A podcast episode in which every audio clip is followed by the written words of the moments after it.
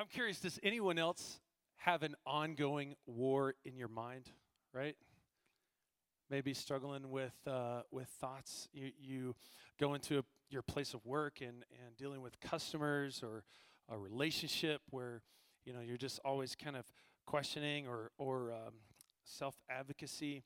Um, I battle in my mind constantly between the ideas of like faith and fear. Like, I want to trust God, but sometimes those, those fears kind of grip me and I struggle to even let go, right? To let go and let God take over. I walk in, and one minute I feel totally spiritually confident, right? Uh, God is with me. He's prepared me for this moment. He's, um, he's equipped me for what he's called me to do. And there's purpose and there's meaning for my life. And, and I know that he's here and I know he's walking this journey with me. And in the very next moment, crippling insecurities paralyze me sometimes. You see, the mind is a battlefield. And we are jumping into this brand new series. I believe that most of life's battles are won or lost in the mind. We finished up this last series. Um, we were in a series on Ephesians where we were doing a deep dive and we were talking. We finished Ephesians chapter 6. You probably know it. Uh, Paul deals a lot with um, spiritual warfare and what's going on there. We could talk about that for a year and still not adequately discuss everything surrounding spiritual warfare. But as I was praying about where we were headed in our studies, a couple of things kept coming up. Number one was that I believe our minds are a, a uniquely vulnerable place where the enemy likes to just come in and attack. I don't know about you guys, but man, sometimes I'm just, I sense him like, uh, you know, influencing my thoughts and, um, and, you know, causing fear or frustration or, um, or, or anxiety, anxiety, anxiety. Um, and so, at least for me, it's this is something that's been a real thing in my life, especially as of recent. And second is as I've been um, talking with you guys and kind of getting to know you and and learning about what's going on in your life and the things you're struggling with and and and fighting for and things like that, I believe mental health is an insanely relevant conversation for us to be jumping into right now. Now, we're going to talk a lot about psychology and neuroscience and stuff like that, um, but that is not the foundation of this series, right? This is not a, a self help kind of a thing that we're jumping into. The idea here is that God's word is living and powerful, and, and God wants to transform our minds. We know that He does, and that is going to be the foundation of what we're digging into. But I do want to inform you I am not a psychologist, I am not a neuroscientist, I'm not even going to try to be. So, as we go through this series, I'm actually, um, my wife is a graduate of Denver Seminary's um, uh, counseling and psychology program. And so I'm actually leaning on her. She's going to give us a perspective of like psychology and neuroscience as um, by video so by video but she'll she'll be chiming in whenever it's relevant for our discussion i just like you know i'm just that's not my forte and i don't want to talk knowledgeably about something that i'm just not right so i'm to stick with the bible stuff and she's to help us with the uh, psychology stuff so um, if that's okay, we're going to jump into this. And I'm excited because we are not defined by our mental health. We are not defined by our mental health. And I don't know about you guys, but like there is crazy stuff. I turned on the news and they were talking about, you know, the Delta variant spiking, and I immediately sensed like anxiety rising in me, right? Because last year, for me at least, and, and I know a lot of you guys, was traumatic. Was traumatic. And um, and a lot of us came out of that with with um, lots of fears and anxieties and, and uncertainties about the world and um, as soon as i heard that piece of news i was like man i don't want to go back to that this is terrible and um, yeah i think god wants to transform the way that we think we see it so much in scripture. It's not pop psychology. God really wants to transform the ways that we think. And his word is powerful not only just to help us, but to transform our mind with truth. So we're going to be in Second Corinthians chapter 10. If you guys want to go ahead and turn there, um, I'm just doing a quick topic intro tonight, um, and then we'll jump into small group. And then next week, I think we'll be back to like our normal protocol where we have worship and uh, and all of that. So. Um, Second Corinthians chapter 10 verses 3 through 5. For though we live in the world, we do not wage war as the world does. The weapons we fight are not the weapons of the world. Sorry, the weapons we fight with are not the weapons of the world. On the contrary, they have divine power to demolish strongholds. What does this sound familiar to? It sounds familiar to Ephesians 6 that we were talking about last week. And uh, that's why I thought, man, this is, this is a perfect segue into this discussion because we are fighting a spiritual battle right? We talked about that. We talked about how we can fight in this spiritual warfare. And one of those battlefields that we are going to fight on constantly is the battlefield of our minds. This word here um, in verse 4 power to demolish, divine power to demolish strongholds. This word in the Greek is dunamis, and it's where we get our word dynamite from. So it's this explosive power. Paul is trying to encourage us that this isn't just like, you know, strength, right? Strengthen our, our, our own strength or anything like that. He's saying this is explosive power. That's why the effect on the strongholds is not like it knocks it down. It's not like it, it uh, knocks it over. Um, it demolishes strongholds. The power that these weapons that we fight with that are not of this world demolish strongholds. We talked about um, some of the the weapons that we fight with. We talked about the sword of the spirit, which is the word of God, and we talked about prayers, how we go to battle in in in um, in these spiritual battles that we fight, and uh, we talked about praying in the spirit. So you have the word of the spirit, and you have prayer in the spirit, which Paul talks about in Ephesians six. What's the common denominator there? The Spirit, right? So the Spirit is our source of power as we are engaging in these spiritual battles, right? The Spirit is our source of power. That's where this dunamis comes from. So this word stronghold, we don't really talk about it. We don't really use it a whole lot. It's kind of there's some biblical language there, but we don't really know what it is. But basically, these cities, right? You would have a city, and right in the center of the city would be this fortress and these fortresses are, are typically they have like 20 foot thick walls. And as a city is being sieged what would happen is, is they would transfer all the leadership and the military leaders and the, the high priority uh, captives and that they can use for negotiation. They would put them in this stronghold. Guys the enemy wants to attack your mind he wants to attack your mind and create strongholds of lies and manipulations. And what he wants to do, it's not like an immediate thing. He wants to shape the way that you think. He wants to shape the way that you think until you're a prisoner of lies and believe these things. You can't trust anyone. You'll never succeed. You're always going to be broke. You're never going to find a good relationship. God doesn't even hear your prayers. God doesn't even care about you. You're never going to make a difference. You're never going to amount to anything. He wants us imprisoned to those lies. So, how do we do battle in our minds? This particular battlefield, we demolish these arguments. Second Corinthians 10:5. We demolish these arguments and every pretension that sets itself up against the knowledge of God. And we take captive every thought to make it obedient to Christ.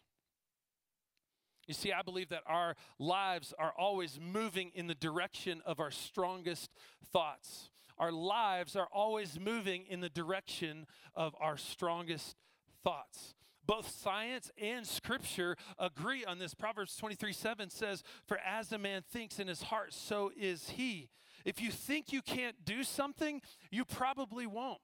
Versus if you think that you can, by the grace of God, you probably will. If you dwell on your problems, most likely your problems are going to overwhelm you, right? Versus if you look for solutions, if you believe there are solutions out there, you're probably going to find those solutions. If you're convinced that you're a victim, you're likely going to be a victim, right? If you see yourself as an overcomer in the power of Christ, you're probably going to overcome. In so many cases, I think the life that we have is such a reflection of the thoughts that we think. I know that's been true many times in my own life. Your life is always moving in the direction of your strongest thoughts. So, question for you Are you excited about where your thoughts are taking you tonight? You see, if I were answering this question, I don't know that I could answer it in the positive. Because um, just to be a little vulnerable with you guys, and this is part of why we're jumping into this. Um, back in April, some of you guys remember I got COVID and ended up in the hospital, and uh, there was a moment. I don't. I don't know if on the outside if I was actually in trouble. I felt like I was in trouble. There was a moment where like my oxygen levels dropped and I thought I was dying and I was like we need to go to the ER and so my wife took me to the ER and I ended up in the hospital and um, it was a pretty scary moment, right? But within like a week after getting out of the hospital, um, Jessa was out of town and I was in bed sleeping and I woke up and my right leg was throbbing and I, I immediately thought about like blood clots, right? So that's something that they they uh, want you to watch out for. And I immediately thought I was dying, like my leg was throbbing so bad. I, I thought I was dying. It's the middle of the night, and I'm pacing my, my house back and forth, and I'm, I'm really trying to figure out, okay, should I, should I go to the hospital? Should I not go to the hospital? And I finally got enough. Um, I was like, okay, I'm, I'm, I'm, I'm um, with it enough that I can drive myself to the ER. So I drove myself to the ER. I throw up twice in the parking lot. Terrible, right? Sorry. but I walk in the door, and like within 30 minutes, I was fine. And the doctor said, You're having a panic attack. You're having an anxiety attack. Guys, I've never experienced anything like this in my whole life. I've always been, if you know me, uh, a lot of you guys have known me for a few years, like, I've been a really laid back person my whole life. Re- like, God just wired me to be just chill about everything. And then all of a sudden, I am experiencing like anxiety and I don't like that because it's like this place of fear. My mind starts to to to take me to places like just thinking about the worst possible things and and uh, the doctor said hey this is a pretty normal thing for people who've experienced you know a really really really scary situation and and things like that and and so i just want to invite you guys on this journey with me it's going to be a learning process, a journey together where we can jump into this and figure out what God's word says about how to win this war in our minds. So, a couple of thoughts. First off, let's do some hard work tonight. We're going to jump into small groups here in just a few minutes. Let's do some hard work and and talk through this and really um, I'd really love it if in our small groups, if it can be like a really safe place to share with each other, right? So whatever's talked about in our small groups stays in our small groups, and um, and I'd love it if um, if we can just be vulnerable with each other and authentic with each other. Um, but what I'd like to do is I'd, I'd love for us to try to identify that biggest stronghold that's holding us back, holding you back. Maybe it's a belief about yourself that you're just not good enough. Maybe it's an inability to just trust people. Maybe it's a belief that you're never going to be good with money or that your past is too bad for God to forgive or maybe never being in a job that's fulfilling.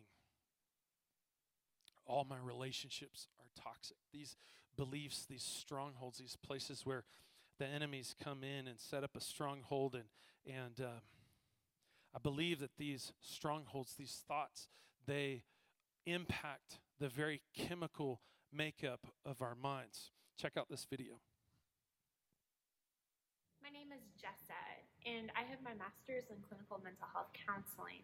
And I'm beyond excited to be with you today talking about the way our thoughts are connected to neuroscience. Each of our thoughts are connected to the neurochemicals in our brains. Basically, what happens is that when we have a thought, it creates a surge of dopamine, which is a neurotransmitter that enables us to go ahead and feel good. For instance, I get a text from Crispy, or as you know him, John, and I feel so excited and happy. That's dopamine. I go ahead and I walk into a clean kitchen and I feel that peace and just just ability to rest and I feel happy in the midst of that. Well, that's dopamine as well.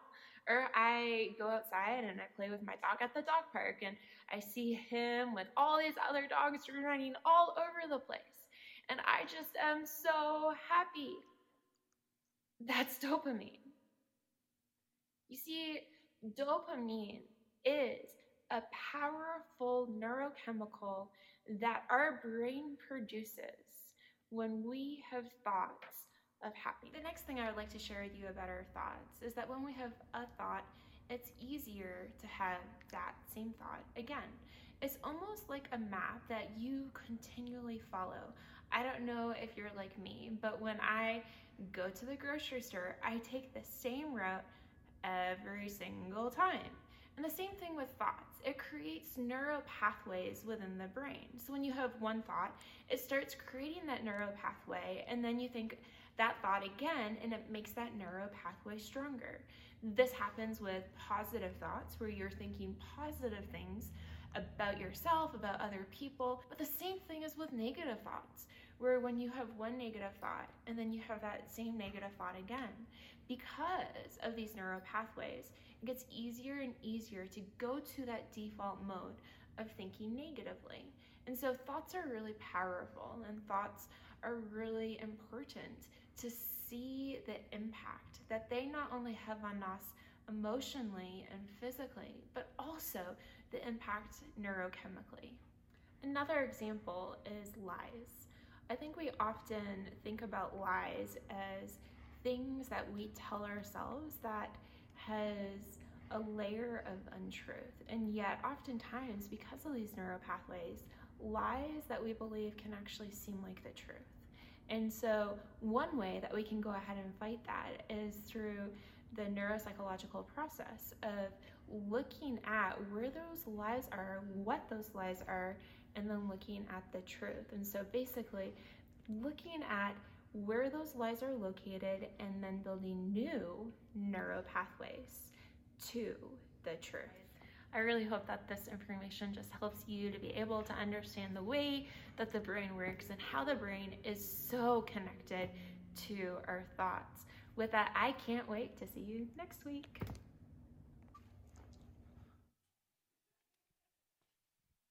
Yeah, she's goofy.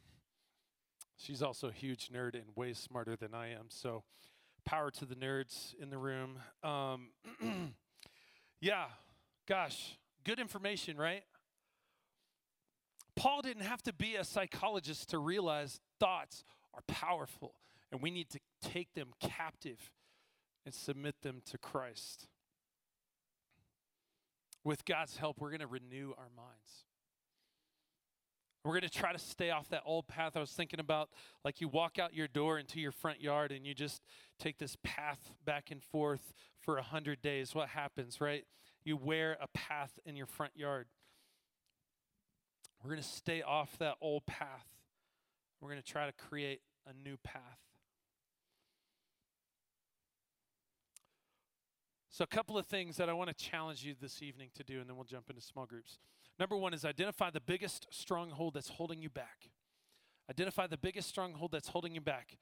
And number two is name that truth that demolishes that lie. Name that truth that demolishes that stronghold. The lie puts you into spiritual bondage, right? And applying truth to that lie demolishes that stronghold and sets you free. And it takes time, it's a process, but, um, but we're committed to doing this um, together. So uh, let me just pray for us, and then uh, I'd love for you guys to jump into small groups of three to five. And there are papers right here that have all the questions. So as you jump in, maybe pick somebody in your group to come up and grab some papers. Father, thank you so much that we can um, learn from your word. It's amazing, amazing as we dig into your word and we see how relevant it is, even for this day and age when we have a, a, incredible science. Um, God, so many people believe that science is, is uh, science and your word and your truth are mutually exclusive and they can't both be true at the same time. And I, I believe that that's absolutely false. We see, God, so many times where we discover things in science that that support things that we've learned in your scripture, your word, and we see that it's living and it's true and it's relevant even for this day.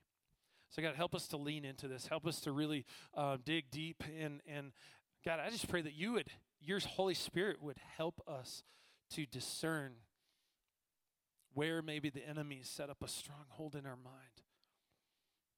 I know mine has been, God, just feeling insufficient and feeling like I'm never going to be enough and, and struggling with that. And, and God, you have given truth to that.